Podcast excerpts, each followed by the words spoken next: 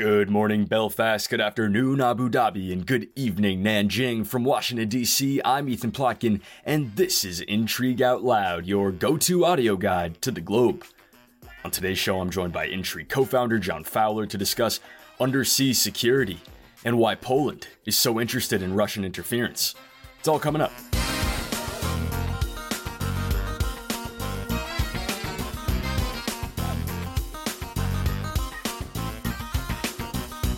Morning, John. How are you? I am doing well, Ethan. Now, I know you hate weather chat, but I got to tell you, it's beautiful up here in Chicago. Finally, uh, it's warm and summer has come not a moment too soon. Nice of you to talk about the weather and not care at all about how my day's been going. so that's uh, par for the course. Par for the course.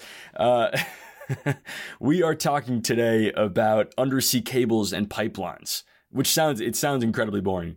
Uh, but honestly, this is a story I've been eager to talk about on the podcast for a while now. Yeah, me too, even though it does, I agree, sound a little boring. But uh, these things quite literally make our modern life possible. Uh, we rarely, if ever, think about them, um, which is a good thing.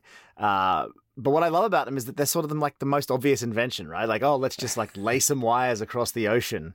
But in reality, they are complete and utter engineering marvels. Well, so let's get our definitions straight. I mean, what are we referring to when we talk about undersea cables? And pipelines. What what sort of stuff do these things carry? Well, pipelines are pretty simple, so we can start there. They carry, you know, liquids, oil, gas. Sometimes they carry water from one place to another. Um, usually made of steel, vary in diameter, but typically about a meter wide or so. You know, if you think oil pipeline, like stereotypical oil pipeline, right. you, you get the picture. Um, but then, but then you have undersea cables, and, and these carry information. In the past, they were telegraphs. Now, the modern fiber optic cables actually transport light. Um, around 95% of inter- intercontinental communications are carried on these submarine comms cables, um, and that's compared to about 3% that come from space satellites. Um, you know, these systems are the internet. It, you have to just, it's as simple as that. So when I said a second ago that modern life isn't possible without them, that's what I meant. Um, and, and today there's about one and a half million kilometers of undersea cables that crisscross the globe. And for the most part, they're no more than around 25 mils in diameter. So really, really tiny. Tiny. Well, so let's do the math then here. We've got this critical piece of infrastructure that you say modern societies can't exist without. They're extremely geographically disparate, a million and a half kilometers spread across the globe, and they're about the width of a garden hose. Mm.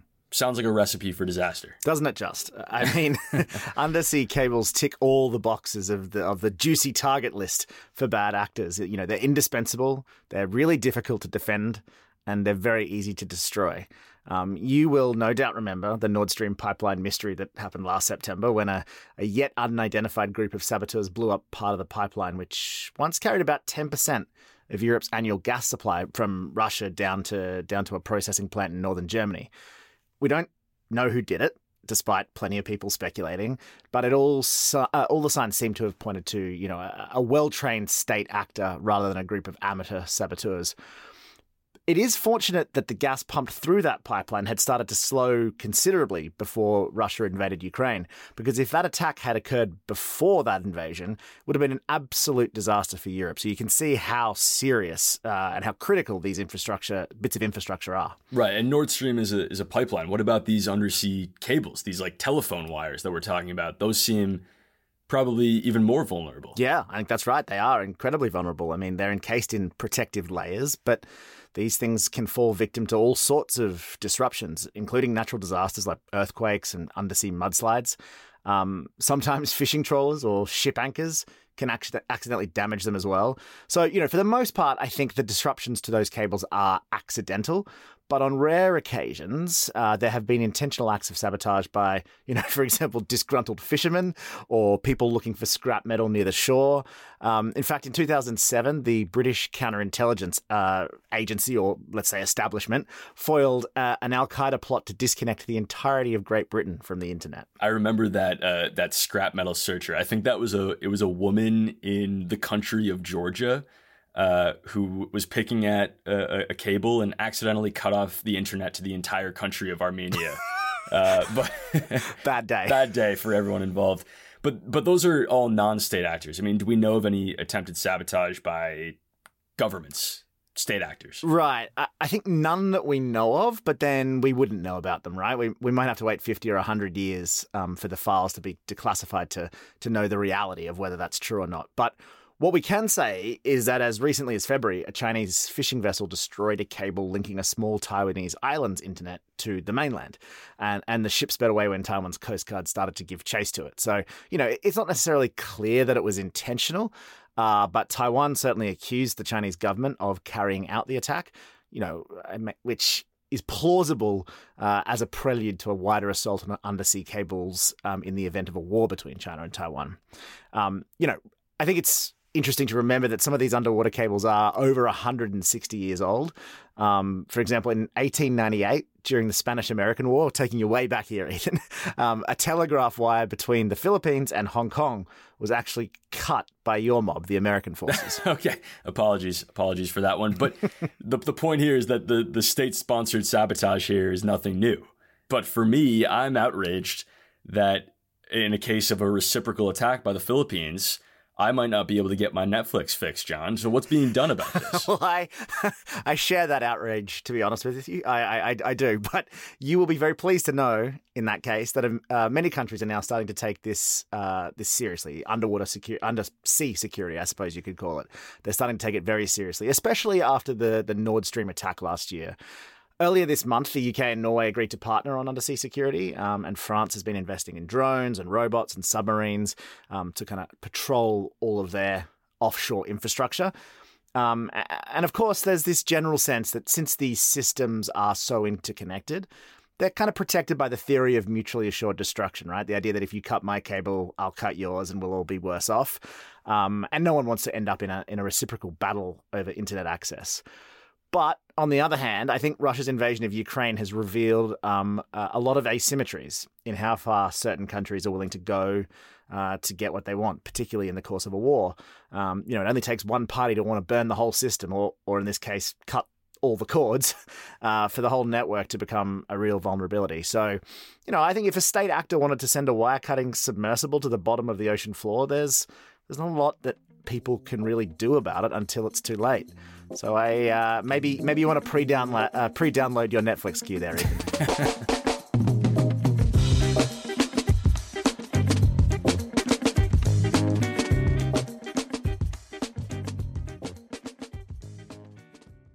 Today's show is brought to you by the Daily Upside. The trends shaping the investment landscape are moving faster than ever before. Fortunately, we have the Daily Upside. This free newsletter is a veritable goldmine of deep insights, unbiased reporting, and is packed with great analysis. It was founded by a team of Wall Street insiders, bankers, and scholars and delivers industry level analysis with absolutely zero BS. So join 950,000 subscribers, including the team at International Intrigue, who trust the daily upside every day. Check out the link in the show notes to learn more. All right, welcome back. So, John, we're heading to Eastern Europe next. Yeah, I suspect our listeners will uh, think there are no surprises there because it's certainly one of our favorite destinations. But we are stopping just shy of Ukraine uh, in Poland today, actually, uh, where President Andrzej Duda just signed into law a controversial bill that would create a nine member commission to investigate Russia's influence on Polish politics. Now, it's been framed as a way to limit foreign interference in Poland, which is on its face understandable given Russia has a penchant for meddling in uh, countries around the world. I mean, we have to recall Moldo- Moldova earlier this year, and of course, the US in 2016. Um, so, you know, it, on its face, this isn't that surprising. Yeah, Moldova immediately came to my mind too. So, I mean, what's the issue here? Yeah, well, okay. So, the first thing I think to note about this is that this commission has quite a bit of power. All of its verdicts are final and, and they can't be appealed and all state law enforcement agencies are required to cooperate and abide by its rulings. So it's immediately more powerful than any court or, or law enforcement body that exists in the country today. Plus, this commission has the power to bar anyone from office for 10 years if it finds that they've improperly uh, interacted with Russia. And, and that's the big catch, Ethan, since Poland's top opposition figure, Donald Tusk, who is a central a centrist, and people might remember him because he's the former president of the European Council. Um, he's been fairly uncredibly accused of cozying up to Russia during his time as Prime Minister of Poland from 2007 to 2014. So lots of critics of this new commission say it's a way to eliminate Tusk before elections later this year. Now, this might be a good me- moment to just uh, mention, Ethan, that I had a, I had an Uber driver from Poland just last week, uh, and we got to chatting politics as as one does, and he's and he specifically mentioned this this new law. Um, he seemed like a fairly conservative kind of chap, but he was no fan of his country's government um, and what he saw as them limiting Polish people's freedom. A direct quote from him was, "These people," and I won't use the word he actually used to describe him. It begins with F, as you might imagine. But he said they're trying to turn Poland into Russia. So, you know, I, I found that pretty interesting. You actually, as a resident Chicagoan, have quite a bit of credibility speaking on behalf of the Polish community. Some of the best pierogies on earth it's in true. Chicago. That's true.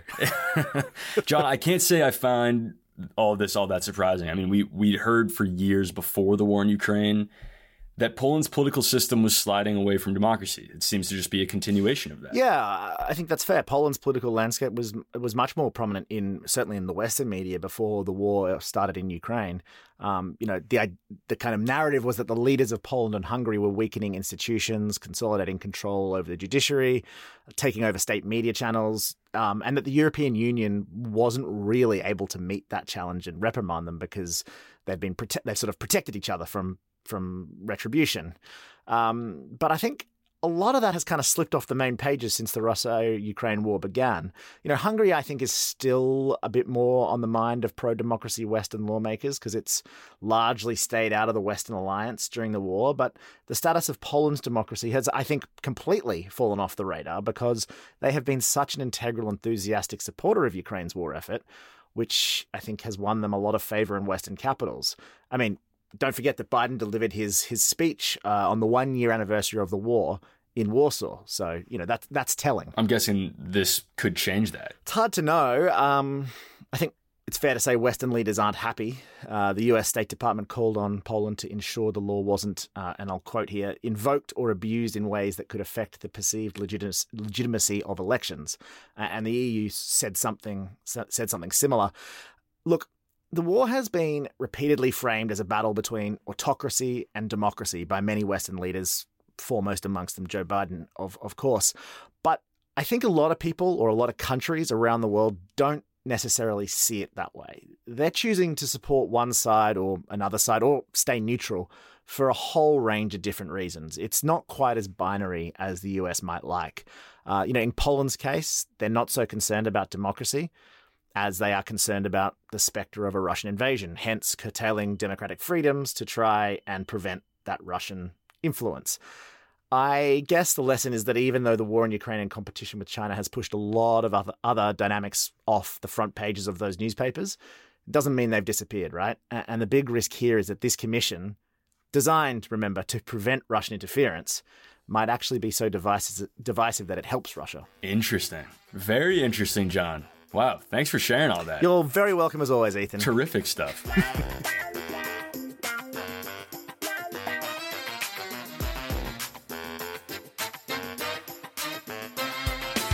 Here are a couple other stories we're tracking today. China turned down a planned meeting between U.S. Defense Secretary Lloyd Austin and China's Defense Minister Li Shangfu in Singapore later this week. China's U.S. Embassy demanded that sanctions against Li, which were first issued in 2018, be lifted before any meeting takes place. Former Salvadoran President Mauricio Funes has been sentenced to 14 years in prison in absentia for negotiating with criminal gangs to establish a truce in 2012. Current President Nayib Bukele also allegedly negotiated with gangs at the beginning of his presidency, a charge he denies. And that's going to do it for me. By the way, did you know there was once a Caribbean megastate, including Barbados, Trinidad and Tobago, Jamaica, and about a dozen other island nations? Honestly, neither did I. But check out the International Intrigue newsletter to see why it fell apart. In the meantime, I'm Ethan Plotkin. See you on Friday.